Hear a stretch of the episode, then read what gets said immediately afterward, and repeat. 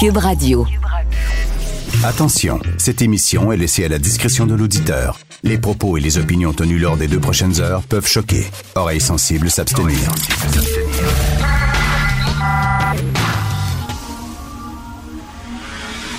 Martino. Richard Martineau. Politiquement incorrect.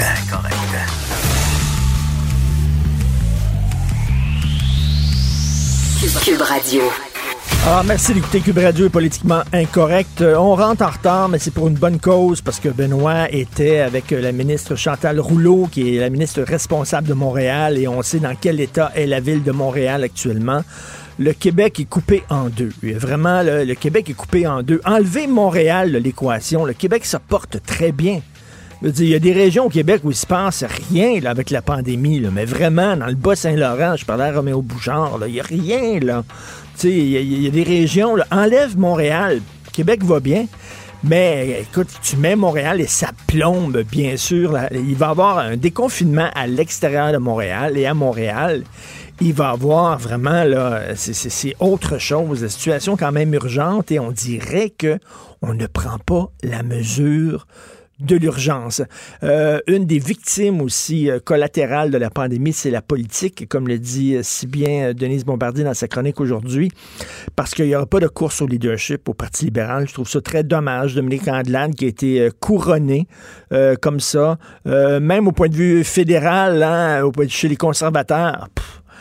Ils sont vraiment pas très bons, les conservateurs. Andrew Scheer, dans sa tête, il est parti, il est déjà plus là. Donc, euh, évidemment, tout est sur pause. Ils sont quand même pas pour mener une campagne au leadership, une course au leadership en pleine pandémie. Donc, euh, on dirait qu'il y a comme la politique est sur pause, alors ce qui donne euh, une autoroute à six voies pour euh, pour les partis au pouvoir. hein. Le François Legault n'a pas d'opposition ou presque pas. Euh, Justin Trudeau n'a pas d'opposition ou presque pas. Donc, on se retrouve avec deux gouvernements euh, qui n'ont pas vraiment de compte à rendre parce que avec des oppositions extrêmement faibles, malheureusement. Alors, on s'en va tout de suite parler d'économie avec Michel Girard. Richard Martineau. Politiquement incorrect. Cube Radio. Alors, Michel Girard, bien sûr, chroniqueur à la section argent du Journal de Montréal, Journal de Québec. Et Michel, on en parlait hier, là, le refus de la Caisse là, de, de- de voter en faveur du maintien du siège social de SNC-Lavalin à Montréal fait beaucoup, beaucoup jaser. Oui, alors, bon, de- regardons, oui, justement, les réactions. C'est Philippe Orfali euh, qui a couru après les Ben gens oui. pour essayer d'avoir des réactions. Bon, alors, euh, ben, premièrement, euh, une réaction là, du porte-parole en matière de finances euh, du Parti québécois, Martin Ouellette, lui qui dit euh, c'est c'est la première et une très mauvaise décision de la part de Charles Lemont, le nouveau PDG de la Caisse, de faire voter la Caisse contre cette proposition du, du MEDAC, là, euh, visant le maintien à long terme du siège social de SNC-Lavalin euh, au Québec. Euh, maintenant, la réaction du ministre des Finances, Éric Girard. Il faut savoir que c'est le ministre des Finances qui est responsable de, de, de la Caisse. Euh, et euh, lui, sa réaction, c'est qu'il n'y en a pas, on ne commande pas les investissements de la caisse. Donc, Ben il a refusé de se prononcer. Là, il est important de rappeler qu'en mars de 2019, le même ministre des Finances a créé une enveloppe, imagine-toi, de 1 milliard de dollars pour le gouvernement Legault, du gouvernement Legault, là, pour assurer le maintien des sièges sociaux au Québec. Et le même ministre qui est responsable de la Caisse refuse de commenter la décision du PDG de la Caisse, la Caisse étant évidemment la Caisse, c'est le cas de le dire, du gouvernement du Québec. Et puis, euh, cette, alors, il refuse de se prononcer. Mais là, ben là, Michel, c'est pas, pas, une, c'est pas une entreprise privée, la Caisse de dépôt. Bon Dieu, c'est le gouvernement, c'est notre argent. Ils ont des comptes à rendre, là, ils sont imputables.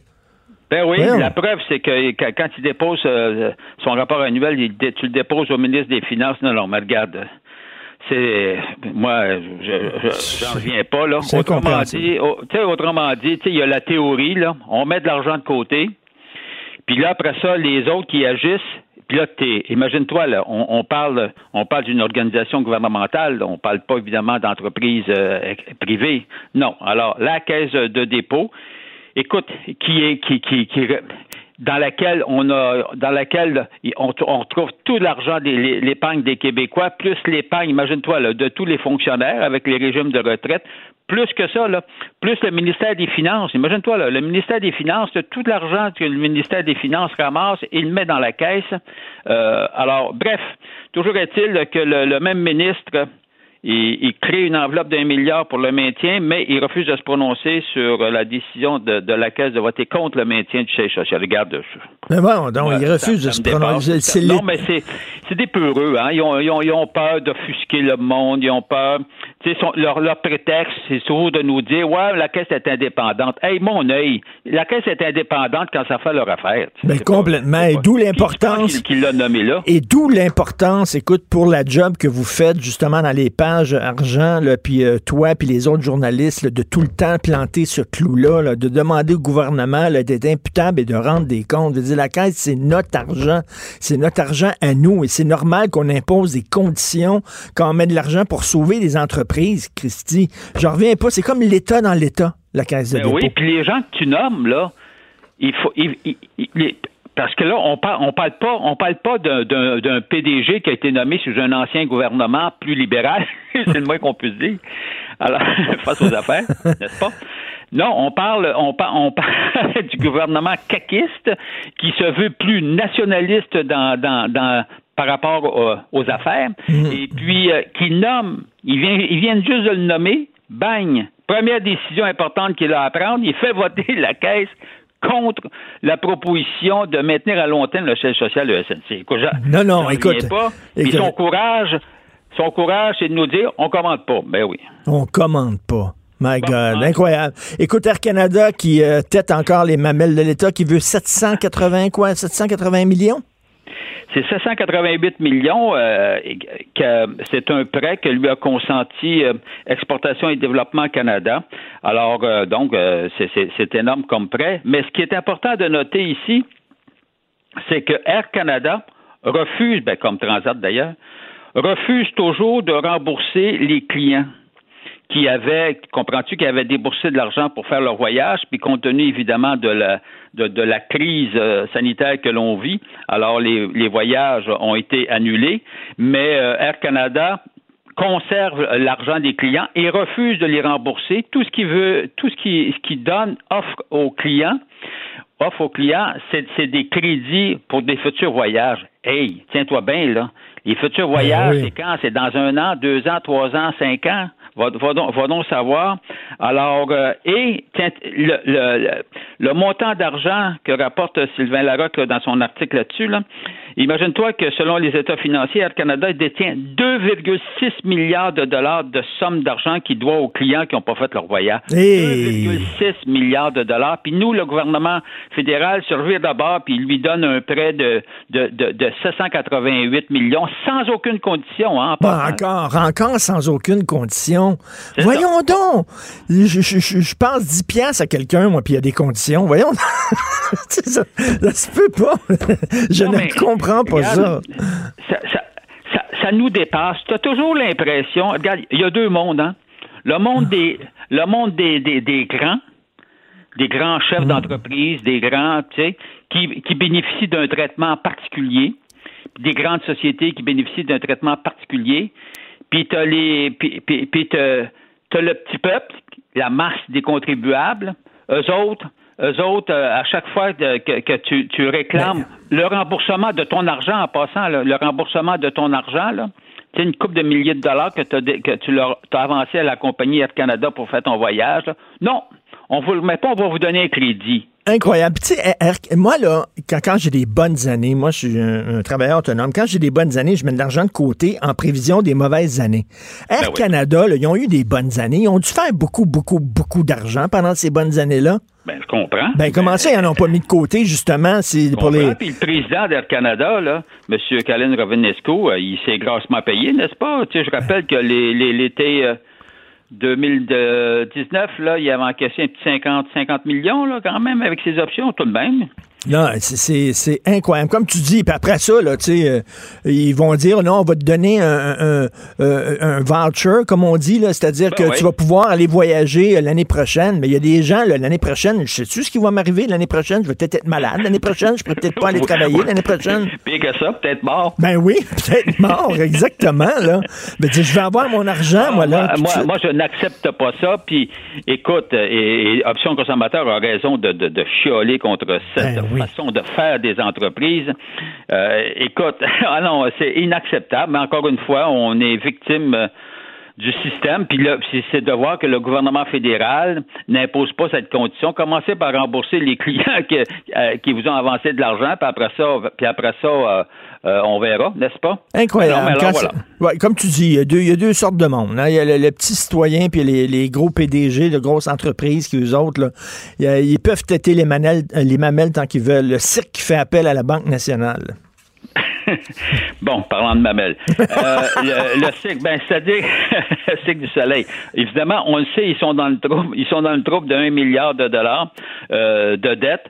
Euh, parce que c'est toujours bon de rappeler euh, pourquoi ils ont une dette à, supporter à cette hauteur-là. La raison, elle est simple, c'est que le, le principal actionnaire euh, du Cirque du Soleil, qui, l'a acquis en 2015 de Guy La Liberté, TPG, qui contrôle le cycle toujours, c'est bon de le rappeler, par l'entremise d'une société euh, installée euh, aux îles Caïmans. Mhm. Alors, euh, pour effectuer cette transaction-là, ils ont surendetté l'entreprise. Bon, donc, par conséquent, euh, la compagnie maintenant, Cirque du Soleil, est dans le gros trouble parce que les revenus ont été évidemment anéantis avec euh, avec la pandémie. Mais remarque, les problèmes avaient commencé avant. Là, tu sais, euh, faut pas tout mettre sur la pandémie, mais c'est sûr que là, ça aide pas. Alors donc, on a demandé à la Banque nationale de regarder quels seraient les, meilleurs scénarios pour permettre au Cirque du Soleil de, de, survivre. Que là, on va surveiller ce que la, la Banque nationale va leur recommander euh, en fait, c'est la financière Banque nationale qui va leur recommander. Euh, il faut le dire, il faut le rappeler, hein, que le Cirque du Soleil, c'est pas seulement la pandémie qui leur fait mal, ça fait longtemps avant la pandémie que ça n'allait pas, le Cirque du Soleil. exactement, parce qu'ils ont,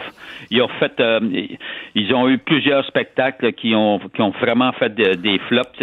On rappelle dans son article, Jean-François Cloutier rappelle euh, que euh, le sélectionneur a perdu beaucoup d'argent en Chine, puis à New York notamment avec, avec des spectacles.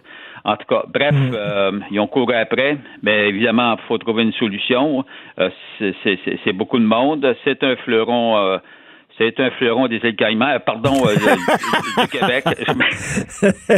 Effectivement. Michel, continue ta bonne job, parce que oui, c'est bien beau, la pandémie, on en parle beaucoup. C'est certain que c'est une grave crise, mais il y a d'autres affaires qui se passent aussi. Puis ça, si c'était pas de, la job de gens comme toi, ça passerait sous le radar. Ça passerait sous le radar. on dirait que le gouvernement voudrait justement que ça passe sous le radar. Ben non, je m'excuse. là. pour que ça passe sous le radar. Merci, Michel. Continue ta job. Merci, Michel Gérard, chroniqueur à la section argent du Journal de Montréal, Journal de Québec. Et justement, il y avait un commentateur américain. Euh, j'ai mis ça sur ma page Facebook personnelle qui a pété les plombs sur les compagnies aériennes parce qu'aux États-Unis, les compagnies aériennes demandent aussi l'aide du gouvernement, évidemment euh, sans, aucune condition. Euh, puis lui, il dit, et là, il est sorti les chiffres des dix dernières années, les profits engrangés par les grosses compagnies aériennes aux États-Unis, c'est des milliards et des milliards et des milliards de dollars. Puis lui il dit, moi, quand ça va bien, justement, je mets de l'argent de côté en prévision des mauvais jours. Eux autres, non. Eux autres, ah ouais, on va payer tel exécutif, puis tel boss, puis tel compte, puis tel fonctionnaire, puis là, des, ah les bonnies à gauche et à droite, puis tout ça, puis là, puis quand ça arrive que, soudainement, ah, ça va pas bien, ils se retournent vers l'État, donnez-nous de l'argent. Puis en même temps, ils traitent leurs leur, clients comme de la marde ce sont parmi les pires entreprises au point de vue des relations avec les clients, les compagnies aériennes, vous le savez. Déjà qui nous squeeze, là, veut dire, il y a des chaises qui sont à peu près à la largeur d'une fesse, puis c'est tout, là. Puis euh, de la bouffe qu'il faut payer, puis qui est pas mangeable, puis euh, qui surbook des avions, puis que, etc., puis qui, qui, nous donne pas, tu, peux des fois être quatre heures dans un avion avant qu'il décolle. Bref, mais là, soudainement, quand ils ont besoin d'aide, ils demandent des millions de dollars, toujours les mêmes. Politiquement incorrect. À Cube Radio et sur LCN, le commentaire de Richard Martineau avec Jean-François Guérin. Cube Radio. Salut Richard. Salut Jean-François. Eh, on a beaucoup parlé des CHSLD, l'angle mort dans la préparation contre le coronavirus.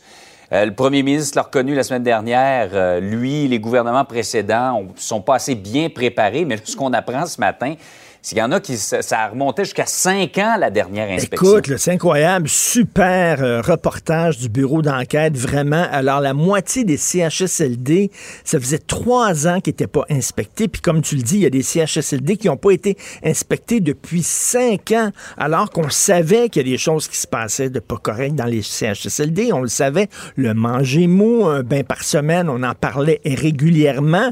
Il n'y avait pas d'inspection. Et quand il y avait des inspections, ça, je trouve ça aussi extrêmement choquant, ce qu'a découvert le bureau d'enquête. Quand il y avait des inspections, on cachait les faits, on cachait la réalité, on se mettait des lunettes roses, puis on écrivait des rapports extrêmement complaisants. Et là, actuellement, hein, on accuse la Chine d'avoir caché la vérité euh, sur l'épidémie qui se passait dans leur pays. Ben, c'est ce qu'on faisait avec les CHSLD. Je m'excuse, mais on cachait la réalité en écrivant des rapports, parce que là, il y, a des gens qui ont parlé sous le couvert de l'anonymat, en écrivant des rapports Mhm. tout jolis, etc. Écoute, pendant ça, on se, on se targue au Québec d'être solidaire. Regarde la façon dont on a traité les gens qui souffraient de maladies mentales, Jean-François. On les a sortis des institutions, on les a sortis des hôpitaux psychiatriques en disant faites-vous-en pas, on va vous aider. On les a pas aidés. Ils sont en train de délirer tout seuls dans la rue, dans les centres commerciaux. On le sait depuis des années. Euh, la désinstitutionnalisation a été un échec. Et là, avec les CHSLD, on a sacré les vieux-là en disant on va prendre soin de vous, on va prendre soin de vous. On n'a pas pris soin. La seule grosse affaire qu'il y a eu, rappelle-toi, c'était euh, Gaëtan Barrette qui avait fait un gros show sur le nouveau manger Ouais. mou. Excusez-moi, la nourriture texturée. Texturé. La nourriture texturée, il avait, il avait invité euh, tous les journalistes au euh, Centre de congrès de Québec à faire une grande dégustation. Miam, miam, miam, c'est-tu assez bon? La sauce brune est-tu fantastique? On se croirait chez Toqué. Ça n'a pas de bon sens comment les vieux sont bien traités dans nos CHSLD. C'est la seule affaire qu'on a fait. Écoute, c'est vraiment un scandale. Et là, à la limite, là, c'est je dirais pas, je dirais pas que c'est une bonne affaire ce qui se passe avec la pandémie, mais sous- ça nous force à regarder la réalité en disant, ben ça n'a pas de bon sens là. Il faut prendre soin des Ouais. gens plus vulnérables, des gens qui ont des problèmes de santé mentale, des gens euh, qui sont dans les CHSLD, et cette pandémie-là nous force à regarder des choses qu'on ne voulait pas voir. Et tu sais, quand on se tend- quand on dit tout le temps, j'espère qu'on se- on sera plus comme avant, que ça va avoir changé nos habitudes, cette, euh, cette crise-là, ben on l'espère qu'après ça, là, on laissera pas les choses aller comme ça. Donc, excellent job du bureau d'enquête. Ouais. Comme d'habitude, dans bien d'autres domaines, ça prend une tragédie ou une catastrophe pour qu'on se dise, ben là, les choses vont changer. Tout à fait, malheureusement. Par ailleurs, euh, on sait que c'est parti d'une bonne intention, euh, la vidéo de M. Arruda, là, pour une bonne cause. Dans les circonstances, c'était peut-être un peu malhabile, euh, cette vidéo où on le voit danser. là. Écoute, rappelle-moi, à moins que j'ai des problèmes de mémoire, mais tu te souviens pendant la crise du verglas, quand les gens là, perdaient leur nourriture dans leur congélateur, quand il y avait froid, ils ne savaient pas où dormir, tout ça. À ce que je sache, André Caillé et Steve Flanagan ne s'étaient pas filmés en train de jouer au Twister. Il me semble, là, je sais pas, là. Si mon souvenir est bon, Si mon souvenir est bon, écoute, vraiment, si les choses allaient bien, je comprends qu'on peut, il faut décompresser. Puis M. Arruda doit être une pression incroyable. Puis il faut décompresser. Puis je vais te dire, moi aussi, je danse chez moi. Puis moi aussi, je chante à voix haute chez moi, mais je me filme pas. Et écoute, si les choses, non, on veut pas non plus. si les choses à Montréal allaient bien, je te jure, euh, j'irais danser à côté de M. Arruda, puis je le ferais en chest, OK? Mais les choses ne vont pas très bien. On est la cinquième pire ville au monde, et je trouve qu'au-delà, je ne veux pas attaquer M. Arruda lui-même, mais au-delà de ça, ça montre, on dirait qu'on on dirait que notre gouvernement ne mesure pas l'ampleur de la crise à Montréal. Ce qui se passe là, c'est vraiment extrêmement inquiétant ce qui se passe à Montréal. Qu'est-ce que ça va prendre pour qu'on rende le port du masque obligatoire? On dirait, je sais pas, on, on- on pousse. Écoute, euh, je reviens sur ce qu'on disait hier, Jean-François. On n'a pas testé une infirmière qui travaillait à pire place, à pire place au Québec, le, le CHSLD Mhm. Erin. Elle s'en Ouais. allait travailler dans un autre CHSLD. On l'a pas testé. On dirait que pendant que ça va mal, on danse. On shake le booty. C'est comme... On danse comme ça. Il va falloir, à un moment donné, c'est correct qu'il faut pas inquiéter Ouais. les gens, là, mais à un moment donné, là, il va falloir, là, c'est bien beau que M. Arruda veut décompresser, mais c'est mal vu par une certaine partie de la population. Et je le dis, là, la journée où ça va être terminé puis qu'on va avoir pris le contrôle à Montréal, je te le dis, je vais aller danser avec M. Arruda. Je vais me faire filmer. Écoute, on va garder l'enregistrement, Richard. là. S'il vous tu, plaît. as, tu as dit, je vais aller danser avec M. Arruda en C'est sûr chest. qu'en chest, quand ça va aller bien, puis euh, il faut moi, mettre ça dans les heures de grande écoute. Mais là, ça va pas bien. Ça va être tout un spectacle. J'ai déjà l'image. Hey, Richard, Salut. bonne journée. Bonjour. Salut. Richard Martineau. Politiquement incorrect. Cube Radio. Pour les uns, c'est un gourou. Pour les autres, c'est un fou. Le doc Pierre Mailloux, psychiatre, qui est avec nous, le seul et unique. On est très content de le recevoir. Bonjour, Pierre Mailloux. Ah, Richard, long time no see. Hey, long Ça time fait no longtemps qu'on ne s'est pas parlé. Mais hein, mais hein, mais ça prenait, ça prenait une déclaration choc de votre part, euh, Pierre Mailloux, pour qu'on vous reçoive. Oui. Alors là, je peux comprendre. Là, là, vous avez dit, il est temps qu'on mette Montréal sous tutelle. Est-ce que, est-ce que, Exact. non, mais vous pesez vos mots là, vraiment sous Oui, oui. tutelle. Oui, oui, je suis très sérieux. Et euh, Montréal a déshonoré le Québec, la, particulièrement la nation canadienne-française et les Autochtones. C'est impardonnable. Elle est la deuxième ville la plus infectée en Amérique. Oui. C'est inadmissible. On l'a échappé, on l'a échappé, ben raide à Montréal. là. Totalement. Oui, ça c'est un fait. Alors, le nombre de morts, Montréal ramasse des morts comme ça se peut pas, euh, nous fait très mal paraître sur la scène internationale. Mm. Euh, 80% des morts surviennent dans, les mouroirs, les CHSLD. Euh, la semaine dernière, samedi, on nous annonce qu'il y a un retard dans la collecte des vidanges à Montréal. Les vidanges traînent dans la ville, alors qu'on sait, le Journal de Montréal nous a informé il y a deux semaines, qu'il y aurait 6 millions de rats dans les égouts de Montréal. J'ai des amis de Québec euh, qui euh, sont venus euh, sont venus à Montréal. Un gars qui est venu à Montréal pour le travail, pour son travail, et il a dit qu'il a trouvé la ville tellement sale. Bon. Alors, le taux de chômage, 17% au Canada, 25% à Montréal. Expliquez-moi la différence, vous autres. Trudeau est inquiet, député de Papineau. Votre premier ministre du Canada est inquiet. Il est député de Papineau. Papineau, c'est un comté de Montréal. Il est inquiet. Très inquiet, même, a-t-il dit. Et la semaine dernière, c'est-à-dire il y a dix jours, tu sais pas la, la shot, hein? Peut-être que tu n'es pas au courant, mais Montréal a exporté des patients aux soins intensifs du petit hôpital régional de Trois-Rivières. Hmm. C'est Ça fait dur, ça fait dur. OK, ça fait dur. OK, mettons, je me fais l'avocat du diable, hein, puis je veux Oui, pas nécessairement, je veux pas, je veux pas nécessairement protéger Montréal parce que moi, je trouve que c'est vraiment, on l'a échappé bien raide.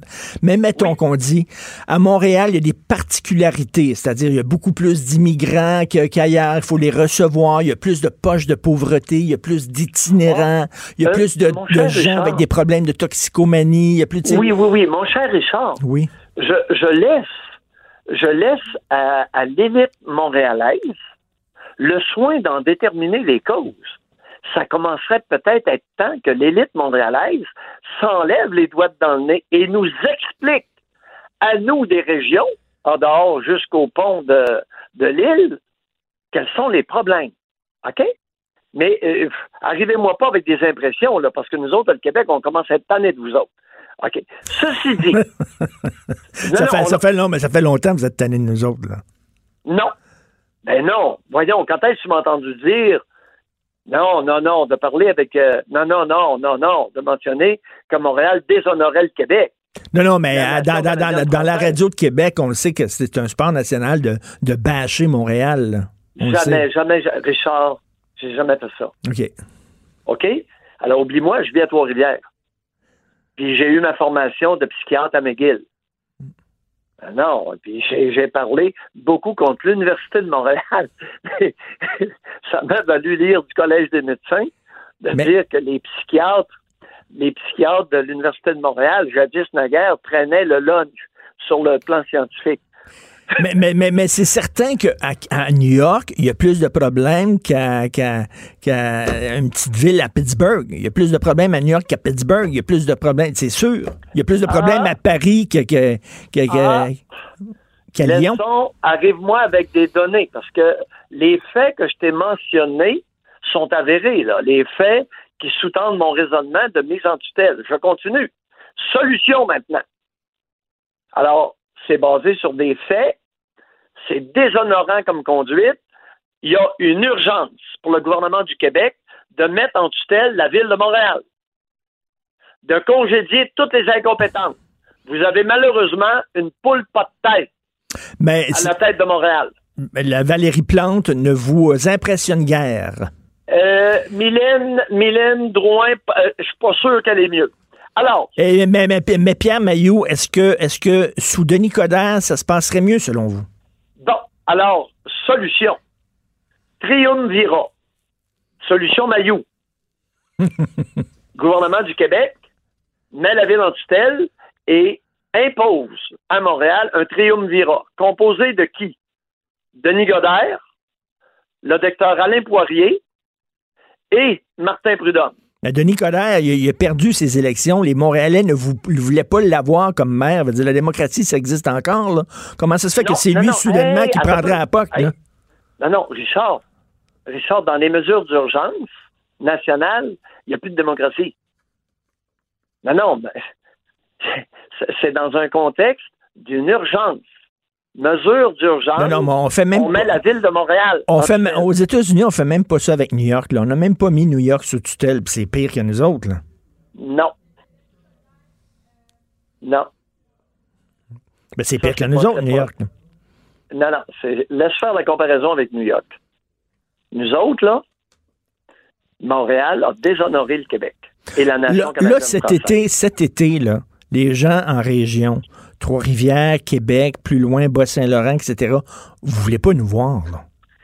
C'est. Écoute. Non, mais on va dire les choses comme elles sont, là. C'est très sérieux. C'est très sérieux. Allez pas vous présenter à la tuque, là. Vous risquez de vous faire bottle derrière. Eh, j'ai lu, j'ai lu les, Pierre, Pierre Maillot, j'ai lu dans les magazines français, les gens de Paris qui vont en région, là, ils se font, ils se font crever leurs pneus d'auto. Bon. Richard, je ne veux pas être accusé d'avoir ourdi la haine de certaines régions envers Montréal.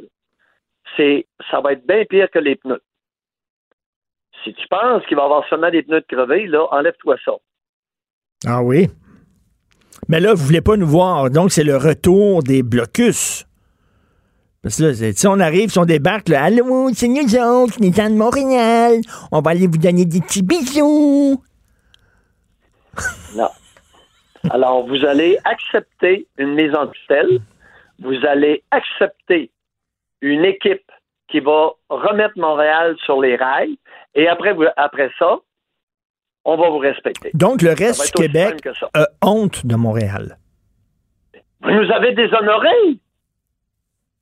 Vous nous avez déshonorés sur la scène canadienne. Oui, oui, oui, mais là, c'est le gouvernement. ici à tous les jours, euh, Richard. Ben là, on voit là, aujourd'hui les CHSLD qui n'étaient pas inspectés depuis trois ans. Ça, c'est le gouvernement provincial. C'est pas, pas rien que Montréal. C'est pas, c'est pas seulement le municipal. Qui, c'est la, job du gouvernement provincial. C'est tout le Québec qui a laissé tomber Montréal. Non, c'est pas. Non, non, non, non, non, non. Là, tu joues à la victime et je te défie de fonder scientifiquement, avec des études à l'appui, des chiffres, ce que tu viens d'avancer. Non, non, mais c'est le gouvernement provincial qui n'a pas organisé des inspections dans les CHSLD. C'est le gouvernement provincial qui n'a pas fait le ménage là-dedans. Est-ce que j'ai besoin du Collège des médecins pour surveiller la qualité de ma pratique de psychiatre à, à mon service de clinique externe de psychiatrie à Louisville? Ben, c'est leur job ça c'est bien fait, ça c'est pas bien fait. Mais là, vous, vous, ramenez ça à vous. oui, ben, ben, je te donne ça comme exemple, Richard. Ce sont, en CHSLD, c'est pas des bras. Alors là, vous allez changer de vocabulaire, là. En CHSLD, ce sont des professionnels. On a besoin de tête Et dans qu'est-ce les CHSLD. On n'a pas besoin de bras, Richard. Est-ce que tu sais qu'est-ce que ça veut dire de s'occuper d'un moribond qui est grabataire? Mais là, qu'est-ce que. Mais est-ce que vous savez le, le sens du mot solidarité? Montréal, on est dans la marde. On est dans le pétrin, ça c'est vrai.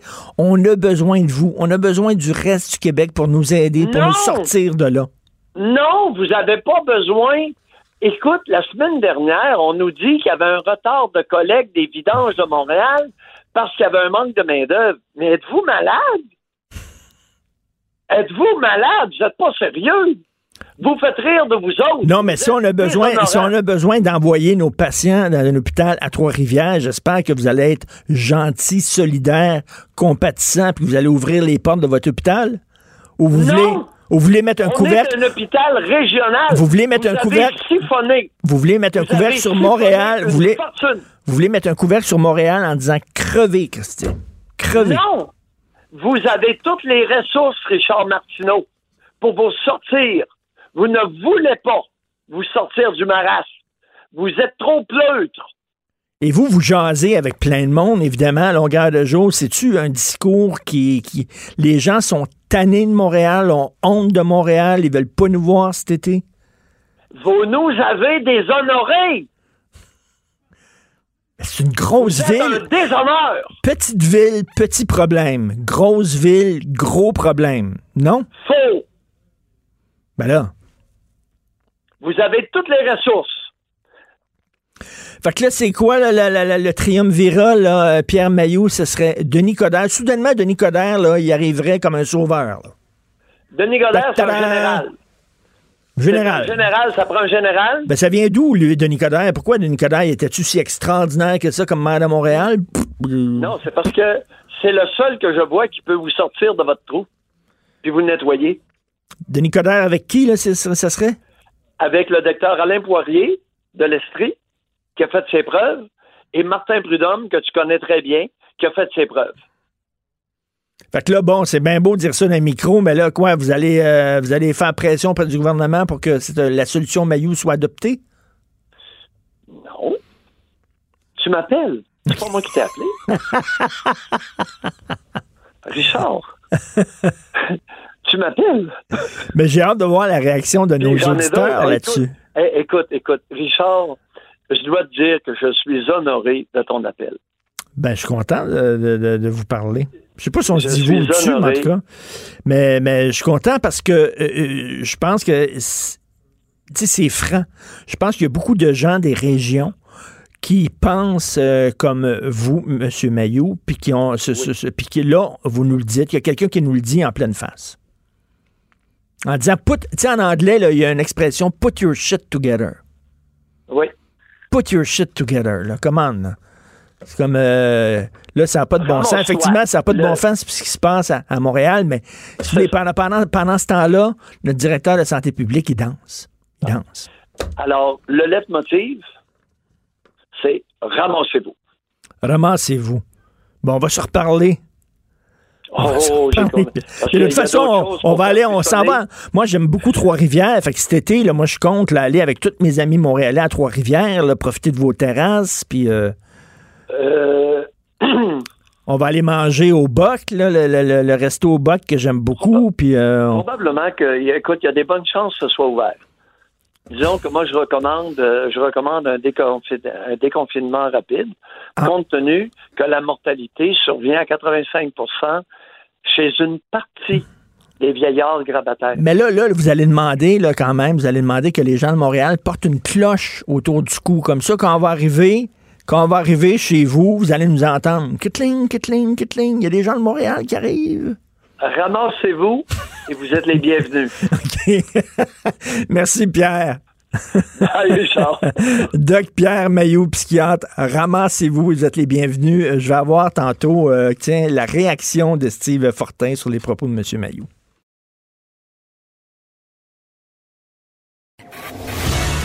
Martineau et l'actualité, c'est comme le yin et le yang. Impossible de dissocier. Politiquement incorrect. Alors, euh, nous parlons à Steve Fortin, un gars de région, chroniqueur et blogueur, Journal de Montréal, Journal de Québec. Steve, je ne sais pas si tu as entendu les propos du Doc Mayou.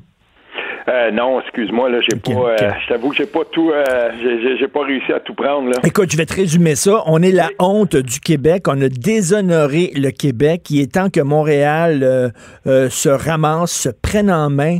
Et pour lui, il faut que Montréal soit mis sous tutelle. Puis là, il dit, là, il a parlé d'un triumvirat, entre autres, qui serait mené par Denis Coderre, quelqu'un que les Montréalais ne voulaient même pas avoir comme maire. On n'a même pas voté pour lui. Il a perdu ses élections. Et là, soudainement, il serait le, vainqueur, le, sauveur de Montréal. Mais cela ben dit, cela dit, écoute, au-delà de ça, au-delà de ces détails-là, reste mm-hmm. qu'il y a une colère, je crois, ou une, incompréhension des régions qui regardent Montréal puis qui disent What the fuck? Qu'est-ce qui se passe là, Christy? Ben là, ce qu'on a vu hier, là, euh, moi j'ai trouvé les infographies que, Radio-Canada a préparées pendant la, conférence de presse euh, et avec les dernières statistiques de François Legault hier. Écoute, c'est pas compliqué, c'est 91% des décès euh, qui qu'on a comptabilisé jusqu'à maintenant. Là, fait que les, les, les, les chiffres, c'est 3013 décès en date d'hier, 2736 à Montréal, 277 en région. Puis là, au-delà de ça, à un moment donné, il va falloir qu'on se pose et, qu'on se questionne sur ce qui a mené à, une pareille déconfiture, parce qu'on pourra certainement dire que la, la, semaine de relâche a eu un effet, mais ça, ne va pas expliquer tout. Ben, mais les CHSLD, quand même, il y a une plus grande concentration de CHSLD dans la région de Montréal qu'ailleurs. Et on le voit aujourd'hui, regarde le bureau d'enquête, il n'était même pas inspecté, les CHSLD. C'est une des réponses aussi. Là. Ça, ça c'est incroyable. Puis Quand, on, quand, on se, quand on se rend compte de ça, on se dit que euh, en quelque part, là, ça fait des années. Euh, moi, j'ai aimé le, le, c'est drôle là, parce que c'était, ça venait d'un, ben c'est pas drôle en fait, mais je dis c'est ironique un peu parce que ça venait d'Infoman. Il y a quelques jours de ça, peut-être une semaine, il a publié euh, une espèce de, de, de, de petit vidéo qui dure une minute. Puis c'est un collage d'interventions depuis 1995 ben jusqu'à aujourd'hui de, de, gens qui, oui, il va falloir qu'on s'occupe des, des, des, personnes âgées, les résidences de personnes âgées. Écoute, là, je veux dire, ça fait ça fait tellement longtemps qu'on le sait, puis on s'est dédouaner de ça.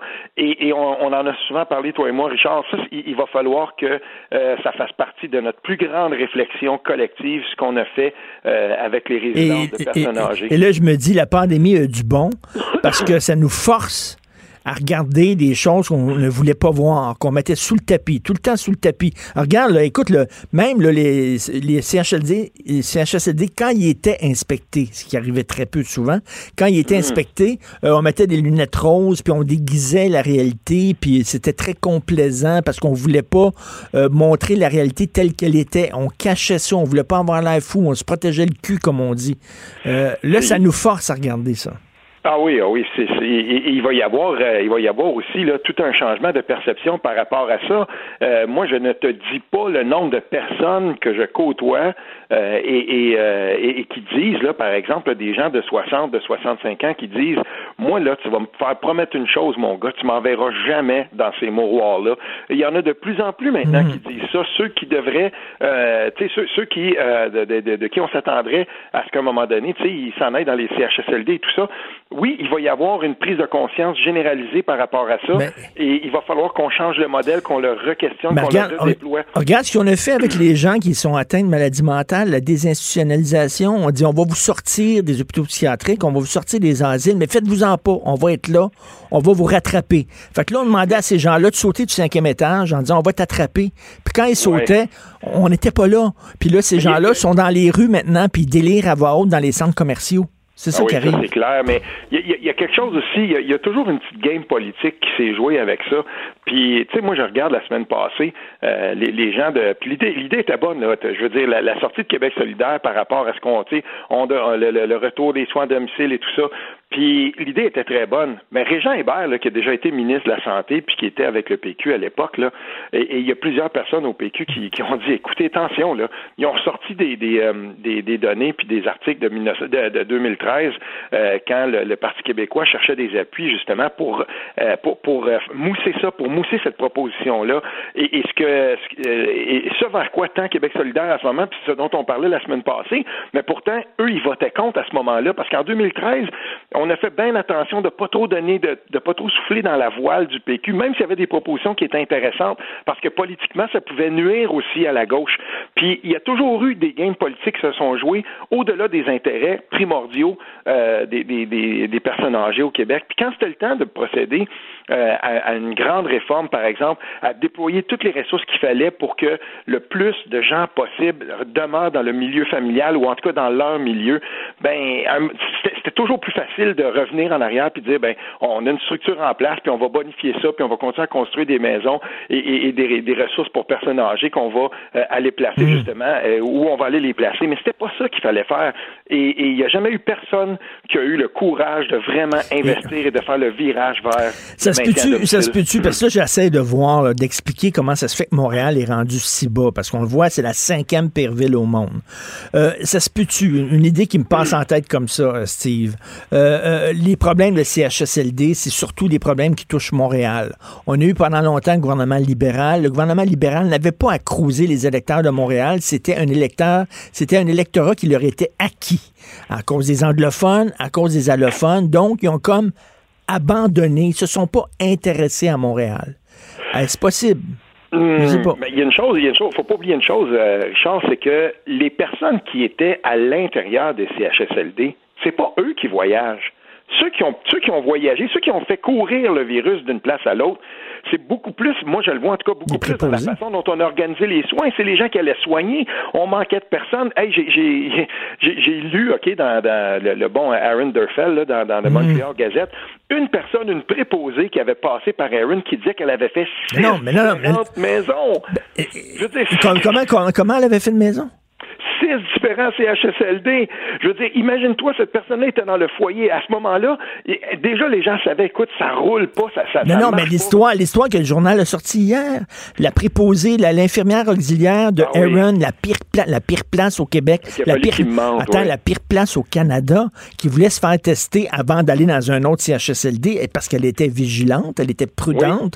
Et ils ont dit non, t'as pas besoin d'être testé, t'as pas de symptômes tabarnane était à pire place au Canada. C'est exactement ça. Et, là, moi, imagine-toi là que cette dame-là a fallu qu'elle mente pour finalement avoir un diagnostic puis se faire dire oui, ok, t'es positive. Ben, c'est quoi? C'est exactement là qu'on a failli le plus.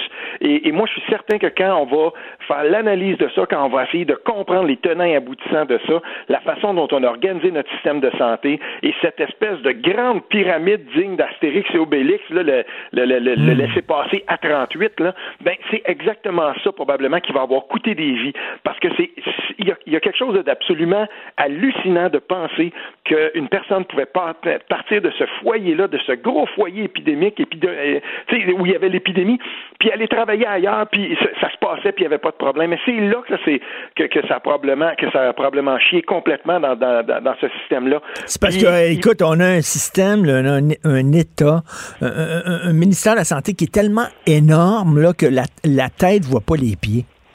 Ben, et, souvenons-nous, il, y a, il me semble que c'était en Estrie, là, euh, les gens qui, euh, il y a comme toute une équipe là, dans un CHSLD qui ont dit, bon, ben nous, on se coupe de notre famille pendant 30 jours, on, va dormir là, on ne sortira pas, il y a personne. Puis ça, ils, sont arrivés au bout, puis on apprenait ça là, il y a quelques jours. Eux, ils sont arrivés au bout de ça, puis après 30, 40 jours, ben il y avait aucun, il y avait aucun cas et tout ça. Ben c'est sûr, parce qu'ils avaient respecté tous les paramètres les plus stricts, c'est-à-dire on s'occupe des gens, on ne part pas, on ne s'expose pas au virus. Ben à ce moment-là, ils rentrent pas. Et, je comprends là, que c'est difficile de trouver toutes les ressources, puis que dans ce système-là, ben, quand il y a des gens qui tombent, là, il faut les remplacer, puis tout ça.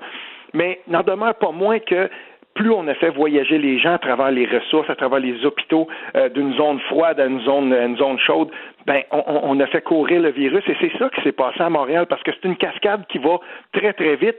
Et quand on ajoute ça, par exemple, à d'autres, euh, à d'autres épisodes qui ont été très, très désolants, le chef de l'opposition officielle, euh, M. Pérez à Montréal, qui tient une grosse fête, 200 personnes en pleine pandémie, ben combien de gens on peut infecter à partir d'une, d'une, folerie écoute, comme ça? hier, je veux pas, je veux pas pointer du doigt, je veux pas pointer du doigt une communauté en particulier, mais faut le dire aussi, là, hier, là, Jeanne Mance et Van Horn, la police a dû intervenir, gros rassemblement de jeux facidiques.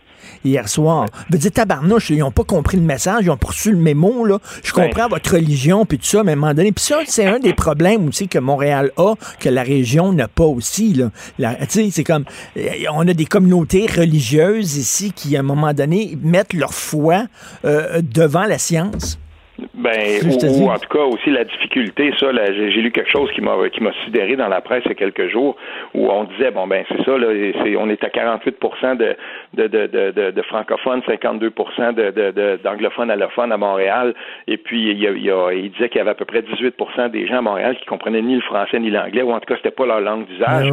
Puis là, ben, il disait oui, mais on n'est pas capable de se rendre à ces gens-là, puis on n'est pas, euh, on, fait pas assez d'efforts pour euh, pour être capable de, leur, de, de communiquer avec eux et tout ça.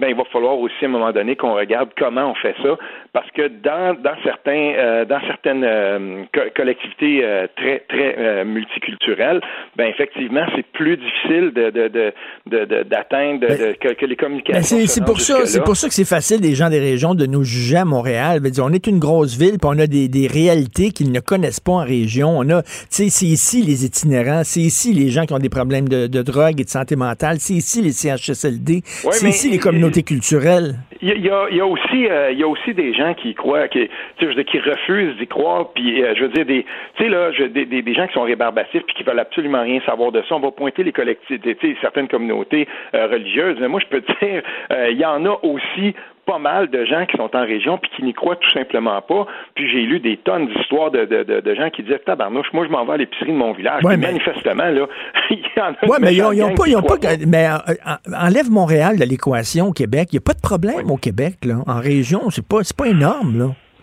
oui, c'est vrai que c'est pas énorme, mais il faut pas blâmer, puis il faut pas, il faut pas stigmatiser, selon moi, Montréal de cette façon-là. Et, parce que peu importe ce qu'on va dire, au bout du compte, euh, puis nous, on s'en rend compte vraiment beaucoup dans une région comme la nôtre. Là, euh, quand Montréal tous, là, on va tout attraper la grippe à un moment donné. Puis là, il, faut, il va falloir qu'on soit capable de disséquer ça, puis de regarder, là, de comprendre exactement ce qui s'est passé. Mais surtout, euh, il va falloir qu'on se remette sur pied de ça et, et qu'on et, qu'on comprenne que euh, on ne pourra pas. Si on en arrive à un état de fait, euh, admettons qu'on a Montréal, puis on a le rest of Québec, puis ça devient deux réalités qui sont complètement, qui ne se parlent plus du tout et, qui n'ont presque plus rien en commun hmm. entre elles.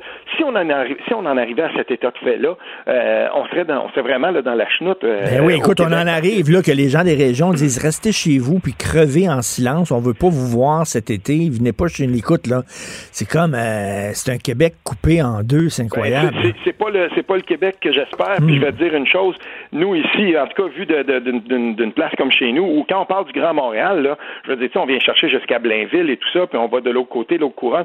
Tu sais, je, veux dire, pour nous, euh, on, ne vit pas, nous, on n'existe pas dans une région comme la nôtre si on n'a pas l'apport économique des gens qui sont là, qui travaillent, qui se rendent. Tu sais, on, est tous imbriqués ensemble.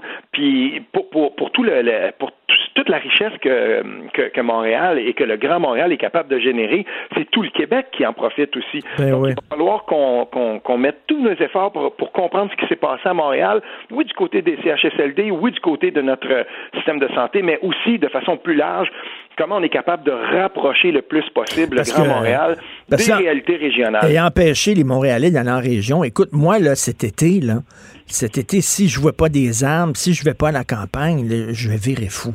Je veux dire, ben, vraiment, j'ai besoin d'aller à la campagne, j'ai besoin d'aller en région. Et c'est pour ça qu'il faut le plus rapidement possible régler le cas de Montréal. Je me suis fait tapé dedans, je me suis fait rentrer dedans parce que j'ai osé dire et écrire il faut confiner Montréal, mais pourtant, euh, il faut isoler Montréal le plus rapidement possible pour tester, tester, tester et, faire en sorte que ça qu'on règle ça le plus rapidement possible. Parce que nous, c'est la même chose, Richard, on a besoin que des gens comme toi viennent chez nous, sinon nous non plus, on fonctionne pas. mais tester, tester, tester, tabarnouche, on teste même pas les gens qui étaient dans la pire place. Encore une fois, l'excellent Rinderfell hier écrivait dans le, dans le Gazette 6 000 quelques tests. On est loin des 14 000. On lève les tests à Montréal-Nord déjà. Qu'est-ce que ça va prendre qu'on impose le port du masque aussi dans les, dans les transports en commun puis dans les lieux publics à Montréal, les petits commerces puis tout ça? Il faut, il faut, et, là, c'est comme si euh, la bouche disait quelque chose, mais que les bras, des fois, étaient un peu décoordonnés, ils ne le faisaient pas complètement.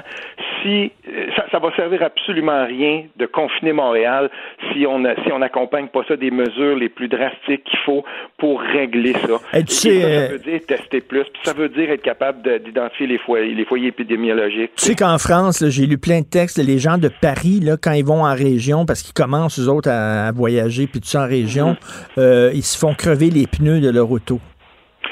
Ben, je veux, je veux pas qu'on en arrive là. Puis pourtant, là, tu sais, en ce moment, ils jouent toutes sortes de petites guerres. Moi, je vais te, je vais te dire un truc qui se passe en ce moment.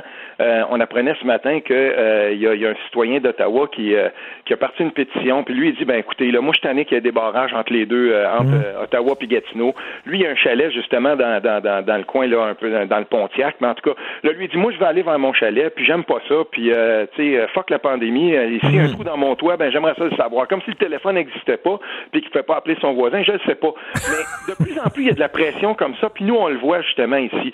Il y a des gens de, de, Montréal, il y a des gens de Gatineau qui disent, nous, on veut monter au Lac-Simon, on va aller voir notre chalet, puis tout ça. Mais cette pression-là, elle va pas aller en, en, en s'amenuisant. Plus, plus l'été va avancer, plus le printemps va, va, va avancer, plus l'été va arriver, les gens vont dire, ben moi, je vais aller à ma roulotte, moi, je vais aller à mon camping, qu'est-ce qui se passe et tout ça. Cette pression-là va être tellement forte qu'il faut agir maintenant. Et c'est pour ça qu'il faut confiner Montréal, qu'il faut régler ce problème-là le plus, le plus rapidement possible, parce que sinon, si on met pas des mesures drastiques, par exemple, pour empêcher la circulation, les gens vont y aller pareil, puis là, ben, on va étendre les foyers épidémiologiques. Tout à fait, tout à fait, tout à fait, tout à fait d'accord avec toi, mais en attendant, il faut danser. Wouh! Wouh, on danse, on danse en attendant. Merci beaucoup, Steve.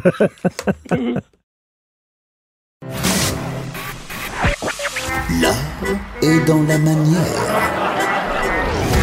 Non, c'est pas de la comédie. C'est politiquement incorrect avec Martineau. Ça risque d'être la plus grande bataille de notre vie. COVID-19.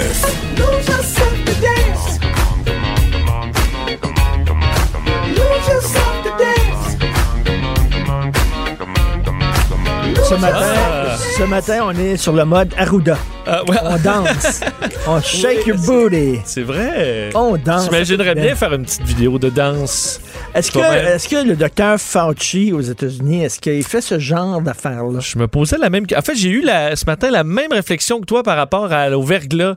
Je me disais André Caillé ou, euh, ou le, le, Flanagan, c'est Flanagan. Monsieur, ouais, monsieur Flanagan qui s'occupait des relations publiques ou le premier ministre. Euh, mhm. On le voyait pas euh, danser à l'époque. C'était correct. En train de jouer au Twister. C'était correct aussi. Est-ce qu'on sait, puis je, l'aime bien, Dr. Arruda, mais euh, on peut peut-être faire cette nouvelle-là tout de suite, rappeler cette histoire-là. Donc, le refuge des jeunes qui s'est dissocié hier de cette vidéo où il danse. vidéo avec un rappeur qui, qui de, rode le Todd, qui devait donc euh, donner des, des, fonds au euh, refuge pour les, les, jeunes, entre autres, cause qui, euh, dont le porte-parole est Dan Bigra depuis des années, dont on, on, parle beaucoup. Et hier, Dan Bigra lui-même s'est dissocié en disant on trouve ça trop tôt, pendant que la souffrance est si grande. Et d'un, il faudrait demander à une, une association si elle est intéressée à s'associer à une vidéo avant de faire une vidéo pour, pour elle.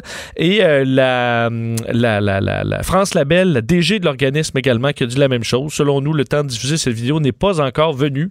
Ben, mais, mais la bonne intention. Avec les message à tous les gens du Québec là.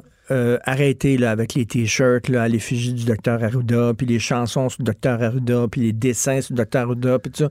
C'est en train d'y monter en tête. Ben, c'est en train d'y monter en tête. Il pense qu'il est une célébrité alors que c'est le directeur de la santé publique c'est un euh, scientifique, puis ça, il peut nous parler en scientifique, c'est correct. Pas besoin d'être Comme M. Fauci, là, il parle pas de ses tartes, M. Fauci, il parle pas de. Mais ça, c'était sympathique, un petit mot sympathique euh, dans un point de presse, mais euh, je pense que ça. Tu sais qu'il y avait un texte dans il y a quelques jours, je vais dire ça très rapidement. Oui. Il y a un texte il y a quelques jours. Ben, je vais peut-être en parler tantôt. en parler tantôt. Ben oui, je vais en parler Mais euh, de dire, M. Arruda a réagi lui-même. En fait, c'est le ministère de la Santé euh, qui indiquait que c'était sans mauvaise intention. Et euh, bon, alors, mais voilà. Réouverture réussie des écoles au Québec malgré les inquiétudes. Oui, on peut quand même dire ça. Je, je, pense que beaucoup de parents ont été rassurés hier par la rentrée des classes et plusieurs parents qui n'avaient pas envoyé leurs enfants l'ont peut-être regretté ou ont peut-être changé d'idée dans les prochains jours parce qu'on voit voyait les images un petit peu partout à travers le Québec et ça se passait bien. Je pense que les, enseignants étaient plutôt contents. Je pense que tout le monde, et François Legault l'avait demandé, il dit J'aimerais que les gens soient en mode solution. Et je pense que euh, les, enseignants, les membres du personnel, tout le monde était en mode solution hier et ça s'est plutôt bien passé. Euh, si on suit d'ailleurs ce matin un sondage qui est euh, le sondage léger publié par, fait réalisé pour le journal, montre, et à mon avis, ces chiffres-là vont changer beaucoup dans les prochains jours parce que montrait que les citoyens, entre autres de Montréal, disent majoritairement non à la réouverture des écoles. Ça, c'est un peu plus normal, évidemment, vu la situation à Montréal. Mais qu'au Québec, c'était quand même en général, euh, c'était loin d'être clair. On dit 47% euh, des répondants de l'ensemble de la province disent, disaient non au retour à l'école le 11 mai, mmh. contre 44% oui. Euh, ça, évidemment, le, sondage a été fait un petit peu avant le, un petit peu avant l'ouverture, du 8 au 11 mai. Mais à mon avis, avec l'ouverture hier, plutôt réussie, je pense que ces chiffres-là vont changer, les enfants moins pour le reste du Québec. Les enfants semblent contents. Ils étaient contents. On est full contents qu'ils disent. Certains étaient déçus, mais avec le sourire quand même. Ben Donc, ça va les dégourdir un petit peu. Puis, entre autres, même si c'est une courte période, reste que les enseignants, s'il y a des, jeunes qui, visiblement, passaient un mauvais quart d'heure en confinement, ben, pourront intervenir, pourront faire un suivi sur ces jeunes-là. Alors, euh, disons, chapeau pour tous les intervenants dans le milieu. Hier, ça semblait être réussi. 12 mai, neige. Ah oui, écoute, c'est pas vraiment relié à la COVID-19, mais euh, je pense que pour les euh, régions qui sont touchées ce matin, c'est un peu, euh, c'est un peu déprimant. Hein. Un tapis blanc ce matin, alors qu'on est, arrive à la mi-mai, un peu décourageant. Entre autres, la, région de, la, des, de Chaudière-Appalaches ce matin, tapis blanc, mais c'est surtout le Bas-Saint-Laurent qui a goûté. En fait, 2 à 3 cm déjà tombé, mais on, attend, on en attend par endroit 5 à 10. 5 à 10 cm. Euh, des records de froid battus dans plusieurs régions, encore une fois, du, Québec. On est vraiment dans une phase... Euh, disons, où la chaleur euh, n'arrive pas, rassurez-vous, ça s'en vient. Probablement d'ici jeudi, on parle déjà d'une augmentation de la chaleur et la semaine prochaine, selon toute vraisemblance, devrait faire beau et un peu plus chaud. Peut-être pas encore pour planter ses annuels, Richard. J'ai que plusieurs ont hâte de colorer un petit peu leur cours. J'ai vu, j'en ai vu, moi, des gens qui plantaient, là, qui, faisaient ça devant, devant chez eux, qui plantaient leurs plantes. Ben non. Ben, c'est risqué.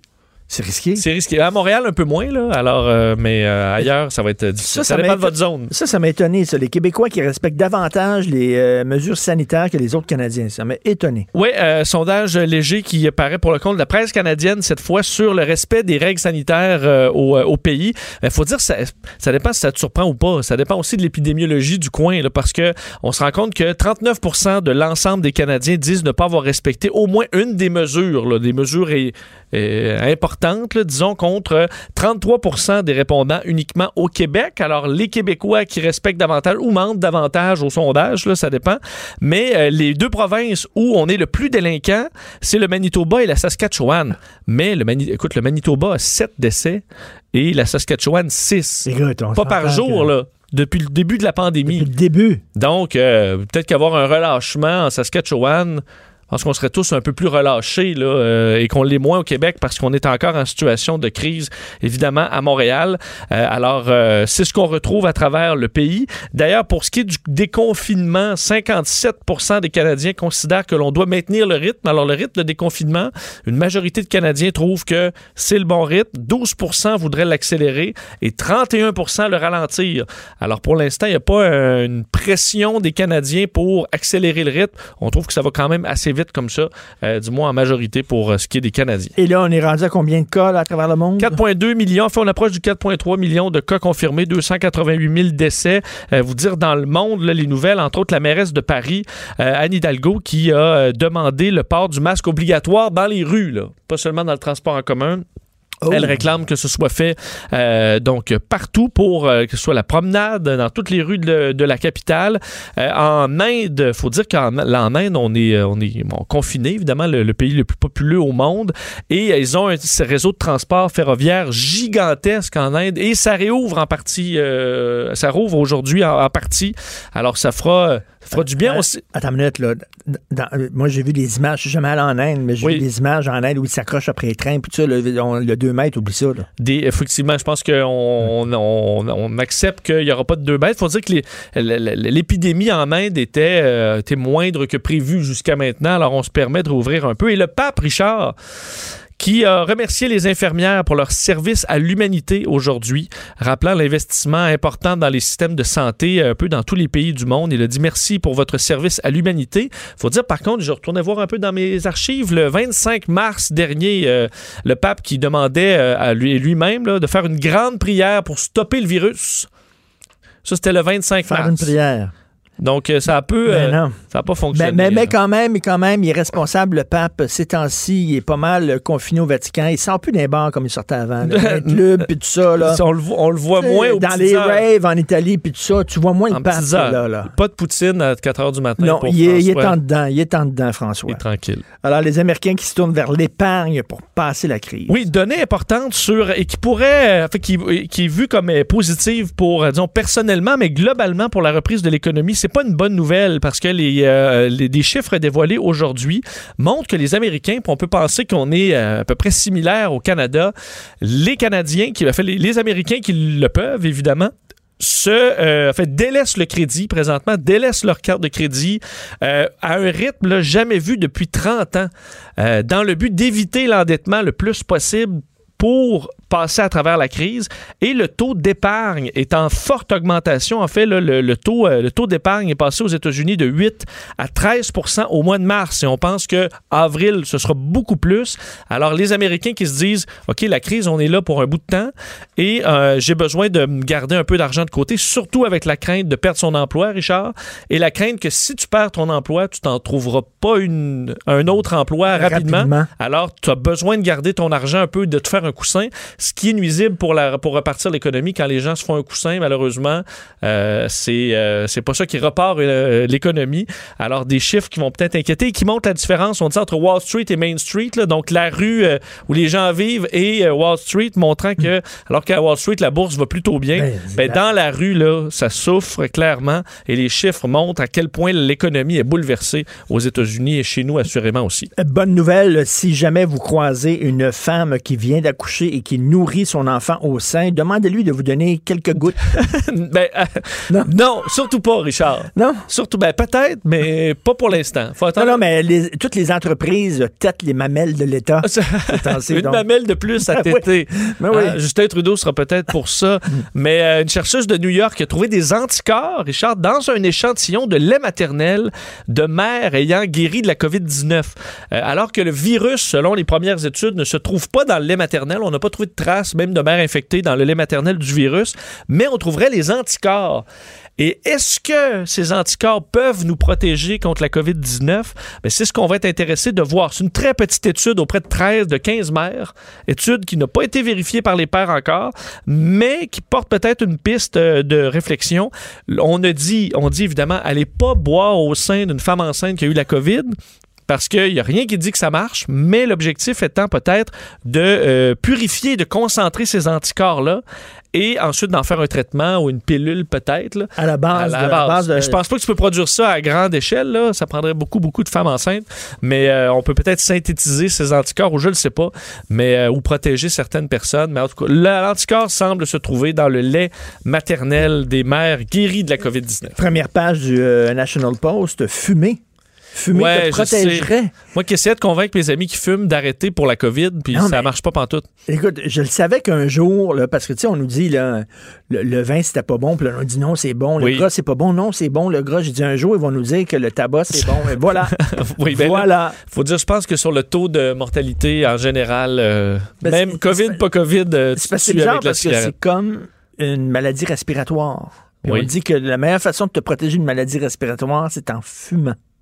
Mais c'est un- une maladie bien spéciale qu'on comprend Oui. pas encore. Il y a les lamas aussi. Tu regarderas ça. Ouais, aller CNN, il y a un euh. reportage, ça a l'air que les lamas, ils ont quelque chose. Dans Fait que l'animal que t'aimes le moins, c'est le pangolin, puis l'animal que t'aimes le plus, c'est le lama. J'ai Le lama sauvage. les lamas cute. Et j'aime Serge Lama aussi. Fait qu'il faut que tu te fasses cracher d'en face pour un, par un lama. Exactement Et comme, là, t'es guéri. comme le capitaine Haddock. Voilà. Voilà. Si tu te fais cracher d'en face, si tu bois du lait maternel puis tu fumes, mon gars, là, T'es aucun maudit problème, OK? On les a, les beaucoup. trucs. Salut, Richard. Merci, Vincent. Martino, le seul qui peut tourner à droite sur la rouge à Montréal. Politiquement incorrect. Mais c'est politiquement correct de l'écouter. Alors, je veux pas m'acharner sur le docteur euh, Arruda, mais j'avoue que, comme vous tous probablement, j'ai ressenti un énorme malaise en voyant son vidéo hier. Vidéo qui a même été refusée par Dan Bigra, hein, parce que M. Arruda disait qu'il faisait ça pour amasser de l'argent pour une bonne cause, le refuge des jeunes. Et même Dan Bigra dit, si je m'excuse, mais premièrement, on n'a pas été averti de cette vidéo-là. Puis deuxièmement, on juge que c'est vraiment pas le, le bon contexte pour mettre en onde un truc comme ça. Et ça montre, ben, c'est révélateur d'un certain manque de jugement quand même. Et on sait que M. Arruda voulait devenir comédien, ça l'est jamais caché euh, dans tous les papiers qui ont été écrits sur lui. Euh, il le dit, j'aurais aimé être comédien. Puis là, on dirait qu'il dit, ben voilà ma chance, je suis devant les caméras et les gens l'aiment beaucoup. Il y a des chansons qui lui rendent hommage, des t-shirts à son effigie, etc.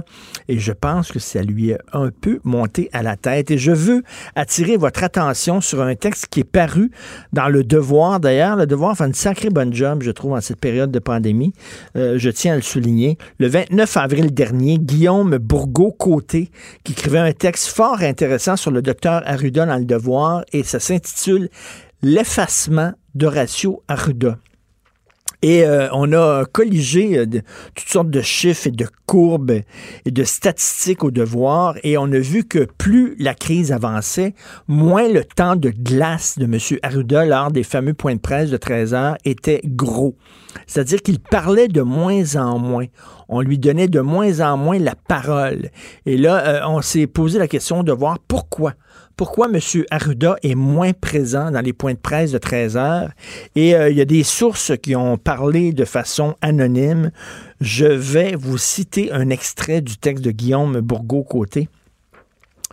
Le style de M. Arruda ne convenait pas à toutes les phases de la crise, soutient notre source gouvernementale. Il est très imagé, on le sait, c'est sympathique au début, mais c'est sûr qu'à mesure que tu avances dans la crise, que tu annonces des dizaines de décès, que les choses s'aggravent, ce ton plus léger a peut-être moins sa place. Donc, on trouvait que M. Arruda, il était bien drôle, très sympathique avec euh, ses recettes euh, de tartelettes portugaises, puis son jambon aux ananas et ses anecdotes et tout ça, mais sauf qu'on disait, ben là, c'est parce que ça va mal. Ça va pas bien, puis ce ton-là, enjoué, tripant, le fun, ça ne, ça ne correspond plus au message qu'on veut envoyer. Donc, on a un peu tassé M. Arruda. Je ne sais pas s'il a voulu se, se venger ou quoi que ce soit, mais la vidéo... Euh, puis en plus, il y avait toute une chorégraphie, tout ça, donc c'est quand même pas de l'improvisation. Il a dû passer quelques temps à apprendre la chorégraphie. Là, on se dit, ben, c'était-tu vraiment nécessaire, ça, là? là? Euh, on sait qu'il a fait aussi une petite apparition là, euh, pour euh, l'émission La soirée est encore jeune. Puis je pense qu'il est en train de, tout mélanger. Et je reviens au docteur Fauci aux États-Unis. Docteur Fauci, ici, c'est quoi sa job? C'est un directeur de santé publique. voici les faits, voici les courbes, voici les statistiques, voici les faits. Bon, il commence pas à faire le clown. Déjà qu'il y a assez d'un clown là-bas. Là.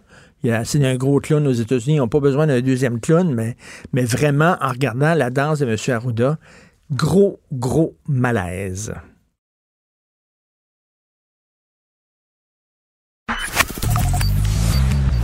Richard Martineau. Politiquement incorrect. Cube Radio. Alors, nous discutons avec Denise Bombardier. Bonjour, Denise. Oui, bonjour. Alors, donc, il n'y aura pas de course au leadership au Parti libéral. C'est fait. C'est Dominique Anglade qui a été couronné. C'est quand même dommage, non? Euh, bien, euh, dans le contexte, non. Parce hmm. que ça ne pouvait pas se faire autrement. Je veux dire, euh, comment voulez-vous On ne sait pas quand est-ce qu'on va sortir de la pandémie. Alors donc, euh, évidemment, ce qu'on veut pour un parti politique, c'est qu'il y ait des, d'abord qu'il y ait des candidats, ben qu'il y ait une opposition. Mais là, euh, avec, euh, d'ailleurs, je, je l'ai dit, avec la, la nomination, quand M. Cusson, l'ancien président de la Fédération des municipalités du Québec et le maire de maire de de, de, de Drummondville, dès le début, dès le premier jour, il a il s'est mis à faire à, commettre des impairs parce qu'on voyait bien que curieusement, pour un homme qui est, il est le maire de quand même de, c'est une ville, c'est pas c'est pas un village, mais visiblement, il était tombé dans un dans un endroit où, où il n'était pas du tout, du tout, du tout à l'aise. Donc, et puis il n'a pas été capable de, devant la presse de dire euh, quelle sorte de programme, quelle sorte de vision il avait, elle avait du Québec, et ça y a pris tout ce temps-là. Donc c'était évident. Et là, probablement, vous savez que Madame euh, Madame Anglade, elle y va pas avec le dos de la cuillère, elle est pas dans les nuances. Hein? Elle a, elle a, ce n'est pas, ce n'est pas une, comment on dit, euh, dans un, dans un gant de velours, une main. Euh, non, non, non, pas du tout. Elle, c'est la matière, la matière forte. Et elle est autoritaire. D'ailleurs, c'est reconnu, les, les, journalistes en parlent quand ils la voient. Alors donc, elle, elle en avait assez, elle attendait que ça, et voilà. Et donc, elle est, elle est, mais en fait, ça lui donne, ça lui donne moins de légitimité, si vous voulez, que s'il y avait eu un vrai congrès à la direction, mais il n'y en a pas eu. Et puis, Madame Anglade, évidemment, euh, vous avez vu mon, ma chronique d'aujourd'hui. Ben Madame Anglade, son avenir politique, elle a, si elle pense qu'elle va devenir premier ministre, elle ne peut pas penser ça. Dans les, dans les années à venir, dans toutes les années à venir, eh ben, elle va avoir, elle va avoir du temps pour se, pour se radoucir un peu, parce que c'est évident que euh, elle représente Montréal. Mm. Hein, c'est la première fois d'ailleurs qu'une femme d'une minorité visible, qu'une femme, qu'une personne d'une minorité visible est, chef de parti. Euh, mais euh, elle était très près de M. Couillard. Tout ce temps. Elle était avec M. Couillard tout le temps. Elle a été un des appuis de M. Couillard. Il faut rappeler euh, qu'elle avait dit, hein, elle avait dit, parce que là, on parle de la loi 21, et mon Dieu, ça nous ramène trois, quatre mois à l'arrière. On a l'impression que c'est quatre ans. C'est vrai, on a l'impression vraiment de ces quatre ans, les débats fiévreux qu'il y avait autour de la loi 21, c'est complètement oublié, mais elle disait, elle, qu'elle ne voulait pas reconduire ah euh, la, clause dérogatoire, elle voulait rien savoir de ça. C'est une multiculturelle. mais non, son, son électorat est, presque essentiellement... Euh, euh, les anglophones et les allophones. Comment voulez-vous, comment le Parti libéral du Québec, qui est un parti avec une histoire nationaliste, euh, évidemment, aussi, euh, fédéraliste mais nationaliste aussi, comment voulez-vous que le Parti libéral du Québec ait de l'avenir au Québec dans la conjoncture politique actuelle, qui n'est pas prêt de changer, à moins, évidemment, à moins que, que, les francophones disparaissent plus rapidement qu'ils ne disparaissent déjà. Hein? Mais, mais, mais, mais là, on se retrouve avec deux gouvernements, un au provincial, un au fédéral, qui ont pratiquement pas d'opposition. Non. Mais ça, en temps de... Non, ça c'est vrai. Mais en temps de pandémie, dites-vous bien une hmm. chose, si vous regardez la plupart des, gouvernements euh, actuels, en Occident, le plus en Europe, il n'y a pas d'opposition non plus. Parce que cette pandémie euh, crée une, une situation politique inconnue de ceux qui la vivent, hein, parce que la plupart des gens qui la vivent n'ont pas connu les guerres, où, là c'était hein, pendant la, dernière guerre mondiale, c'est sûr que euh, il y avait il y avait pas de la démocratie qui fonctionnait pas très bien. En mm. plus, la France était occupée par les par, par les troupes allemandes, par les nazis. Alors donc c'est sûr, mais là c'est presque impossible c'est presque impossible pour les oppositions d'avoir une voix parce que les oppositions ne peuvent pas jouer leur rôle d'opposition. D'ailleurs, vous, vous mm. voyez, je regardais, là, je viens de justement, je viens de regarder euh, tout à l'heure des réactions de, des lecteurs là, qui ils peuvent même pas tolérer que les journalistes, que, euh, on s'entend que nos confrères posent, posent, pas nécessairement des, des, questions, euh, des bonnes questions tout le temps dans ce point de presse, mais ils leur reprochent même de poser des questions, de les interroger. Oui, mais oui, mais c'est ça, parce que les gens là, c'est trop. On ne veut pas de polémique autour de ceux qui euh, prennent les décisions à l'heure actuelle parce qu'on vit dans une période c'est trop c'est trop perturbant euh, c'est trop traumatisant et c'est trop angoissant on veut pas des combats de boxe entre les entre les partis et ça, les, les, oh, ils ça, les partis l'ont très bien. On, on, ne veut pas trop d'agressivité, comme vous dites. On ne veut pas des combats de boxe, mais on ne veut pas non plus un directeur de santé publique qui danse. Euh, je ne sais pas si vous avez vu la vidéo là, qui, circule, mais en tout cas, moi, je trouve ça assez embarrassant. Je l'ai vu et je crois, d'ailleurs, notre ami Guy Fournier ce matin a une chronique euh, excellente, excellente il, y a toute l'expérience de sa propre vie, Guy. donc, euh, quand il dit qu'il a été, il est atteint de, de la, il, il, il, a été contaminé par la par le, par la notoriété médiatique. Mais ça, depuis un certain un certain nombre de semaines, je m'en rends compte. Il est hmm. cabotin, le, le, et dans le contexte actuel, au début, ça allait parce que on n'était pas encore dans la situation dans laquelle on est, qui est une situation terrible, horrible, apeurante actuellement, hein, le, nombre de morts qu'on a ici. Puis en plus, plus que la plus, dans les plupart des villes du monde, euh, c'est euh, Montréal, c'est effrayant. Ben oui. Donc, donc on, le, le, le, le, président, le directeur peut pas ben avoir des comportements comme ça. Je comprends pas qu'il qu'ils ne comprennent pas ça. Mais moi, ça, ça m'inquiète parce que ça révèle quand même, je suis désolé, mais un manque de jugement euh, quand même. Ça révèle aussi une très grande anxiété de sa part par rapport à ce qui se passe à cause de sa fonction. C'est comme le premier ministre, le premier ministre Legault. Je le regarde, le premier ministre Legault, il parle beaucoup. Il y a, il y a beaucoup ce qu'on appelle de body language, là.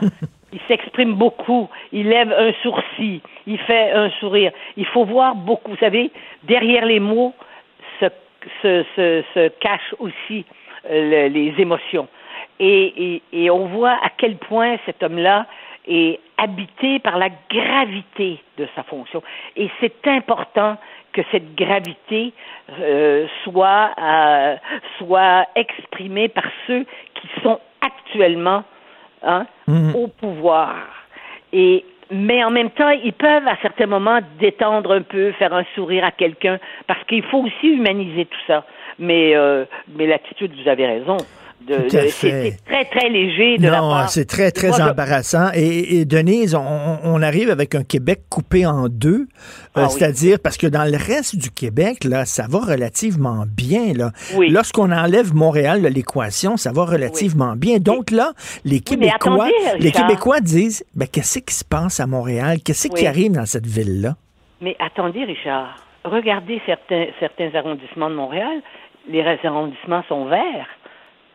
En fait, c'est encore plus serré, plus, plus coupé que ça.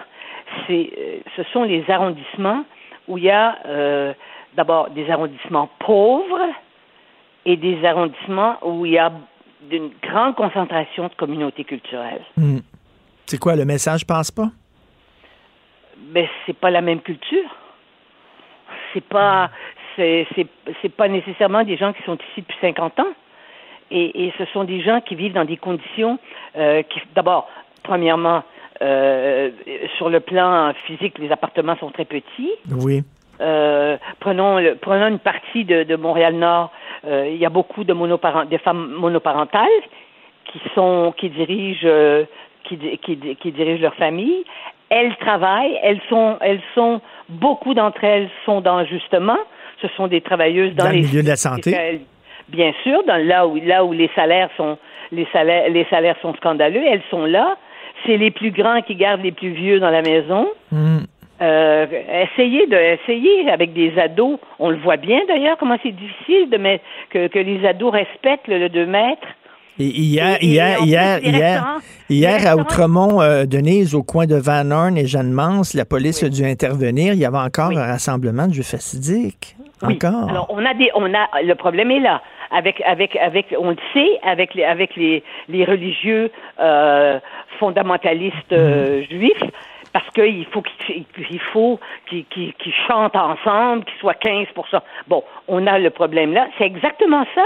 C'est une, on est dans une toute autre culture.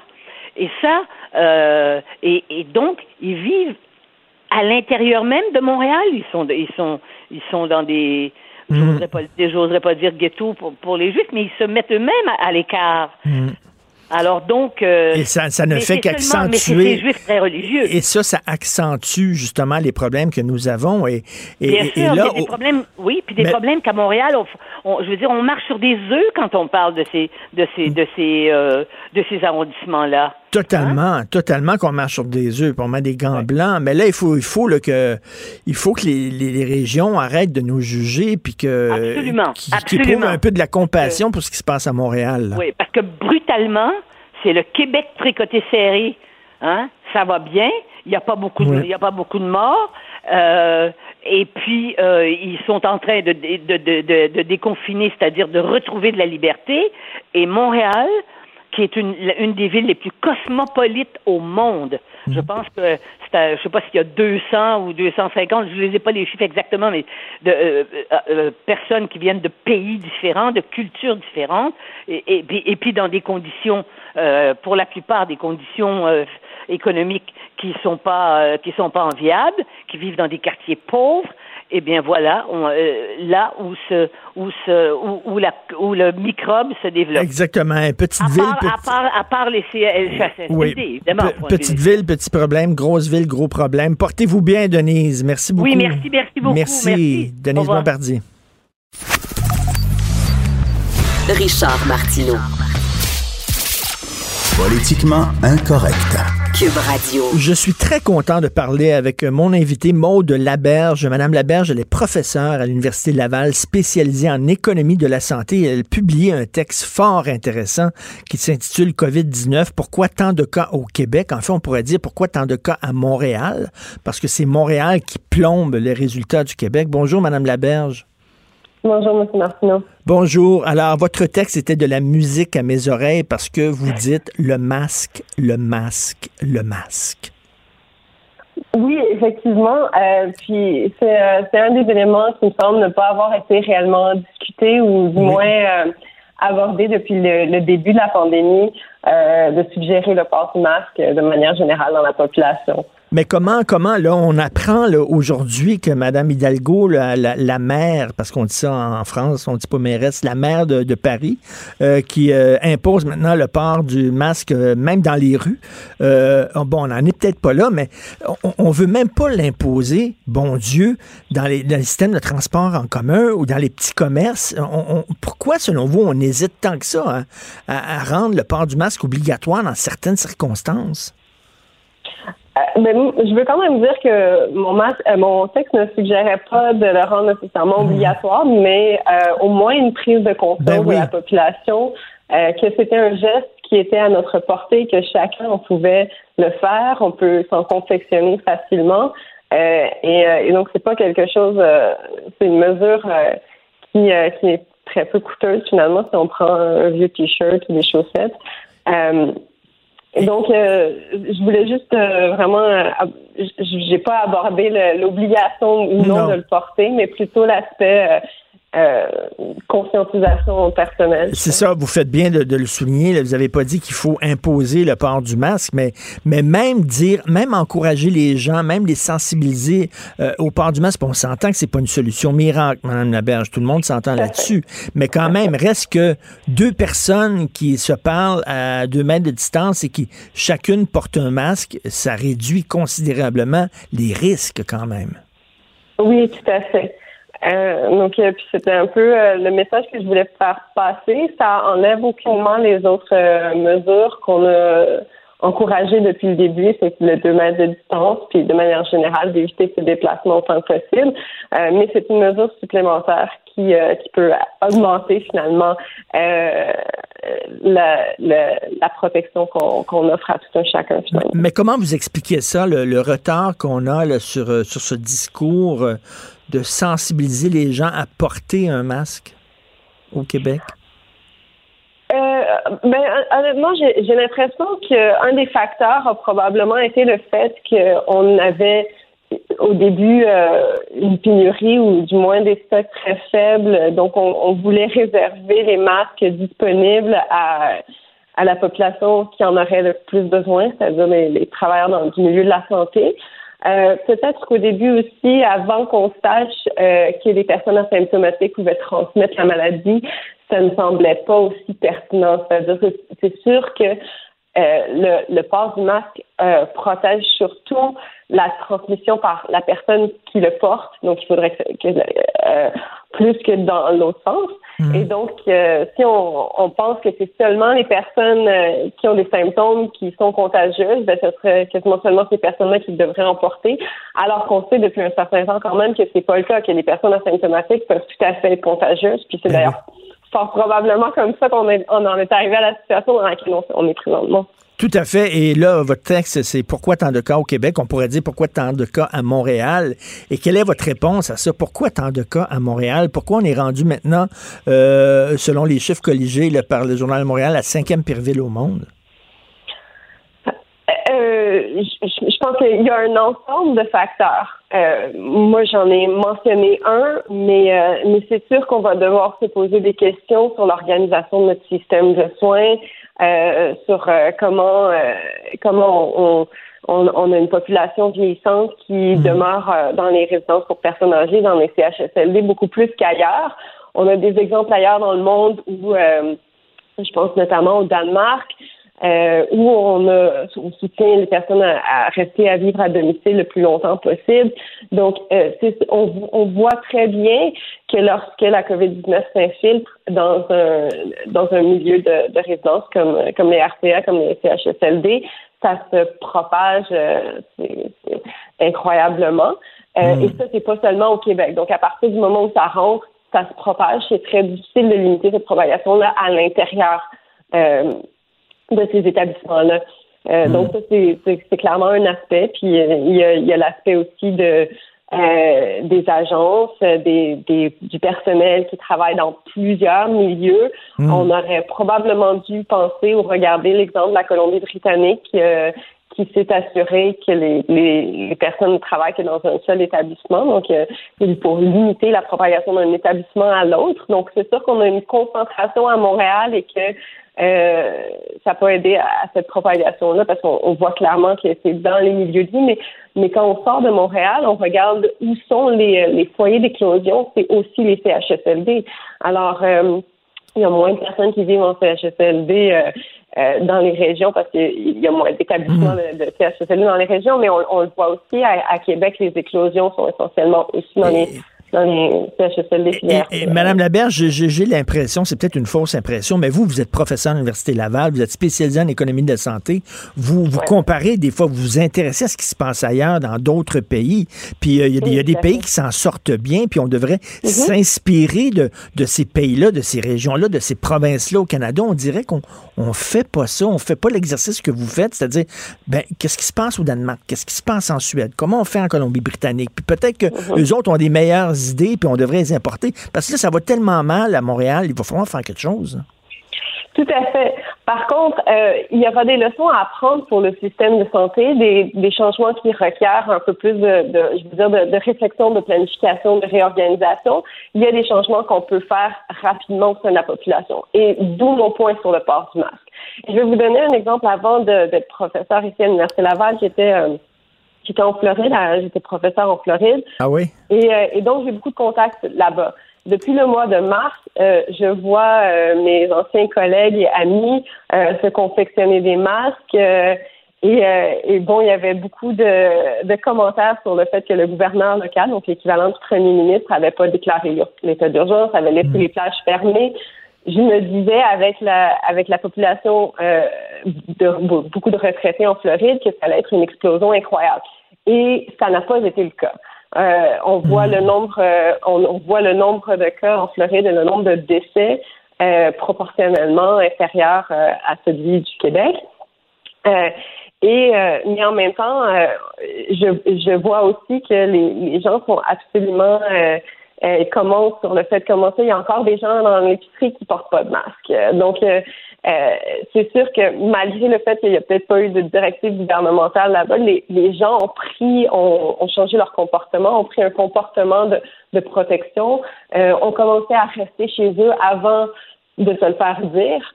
Euh, et puis, hmm. c'est un peu pour ça que je dis, ben oui, le, gouvernement a un rôle, mais la population aussi. Puis, c'est un peu ce, ce, ce rôle-là individuel euh, que, je, que, je veux. Euh, ben, J'espère qu'avec euh, des, des, des, textes comme celui que vous avez écrit, comme ceux que José Legault écrit dans le journal aussi depuis quelque temps, ou depuis le 19 mars, elle parle du masque.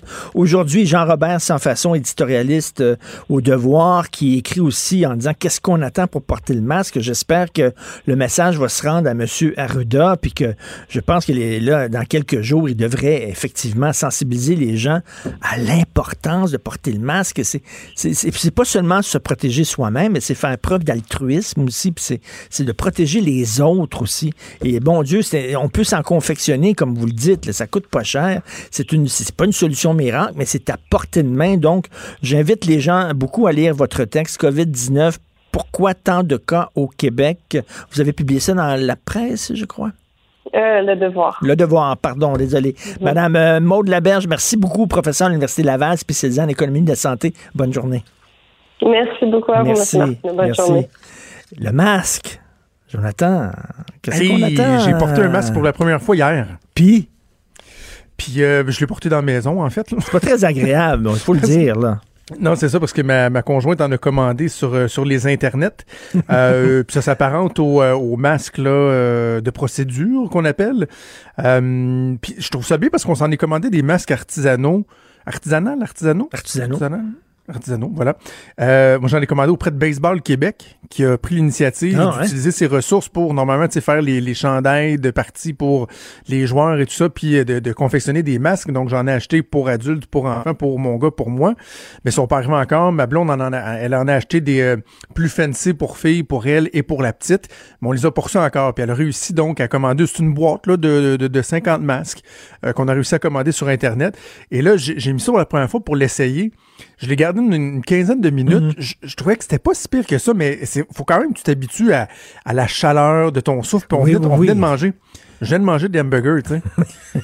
hamburger keto, évidemment, dans la laitue, là, je, je, le spécifie. Et euh, j'avais, il y, a comme un retour, là. Il y a comme un retour de son, là. un retour d'odeur dans le nez. Ça, ça sentait l'hamburger dans ce masque-là, mon homme. mais euh, c'est chaud, hein, c'est chaud en bâtard aussi, là. mais quand même, écoute, euh, on, est, on est rendu, et j'avais, j'avais le Doc Mayo un peu plus tôt, là, qui dit à Montréal, vous êtes la honte du Québec, vous nous déshonorez, vous nous avez laissé tomber. Puis il dit, présentez-vous ah, pas. Ouais. Il, manqué, faut présentez-vous pas en région cet été parce que c'est peut-être pas rien que vos pneus d'auto qu'on va crever. Oh, oh, oh tu dit ça? Oui. Mais on Doc Mayou. Non, mais, mais, mais c'est vrai que, puis moi, je vais en parler avec Denis Coderre tantôt, euh, ben, que je vais avoir une entrevue. On continue, puis j'ai quelque chose à dire sur M. Coderre. OK, parfait. Euh, c'est une des questions que j'avais en tête, tu sais, parce que là, il y a du monde qui dit Oh, là, tu sais, en région, là, ils disent le monde de Montréal, vous resterez chez vous, puis pendant combien d'années le monde de Montréal ont regardé de haut le monde des régions, par exemple? Ben On peut juste se poser la question? Ben oui. Il y a comme un retour. Je dis pas que c'est correct, là, mais il y a comme un retour ben, Karma is a bitch qu'on dit, là. What goes around comes around, comme on dit. Et euh, euh, Pierre Mailloux me disait faut mettre euh, Montréal sous tutelle. Vous n'êtes pas capable de vous ramasser. Il faut la mettre sous tutelle. Et celui qui devrait diriger Montréal comme ça, là, par des déclarations, décrets, c'est Denis Coderre. Y a-tu dit ça? Oui. Mais j'ai dit, Denis Coderre, je dis, il a perdu les élections. Les Montréalais ne voulaient pas l'avoir comme maire. Il dit, non, non, c'est l'homme de la situation. C'est lui qui devrait prendre en charge Montréal parce que vous êtes trop OK, OK. Là, mes messages à Achille, si on peut isoler ce segment-là, on va le faire jouer à Denis Coderre dans, 15 minutes. Ça serait absolument pertinent. Mais en même temps, je trouve ça, bon, euh, mettre Montréal sous tutelle, c'est parce que c'est pas Valérie Plante qui prend toutes les décisions, c'est la santé publique. Ben est-ce que, est-ce que, est-ce que on doit se demander si la personne qui fait des vidéos de danse ah, euh, est, la, est, la, bonne personne pour comment, prendre comment, comment tu t'es senti quand tu as vu ça? J'ai pas été capable de l'écouter au complet. Et euh, mhm. j'ai euh, retenté le coup ce, matin, puis encore une fois, j'ai pas été capable de l'écouter au complet. Ça me ça me heurte, ça me rend mal à l'aise, ça me choque. Je trouve ça stupide, je trouve ça insultant pour les Montréalais.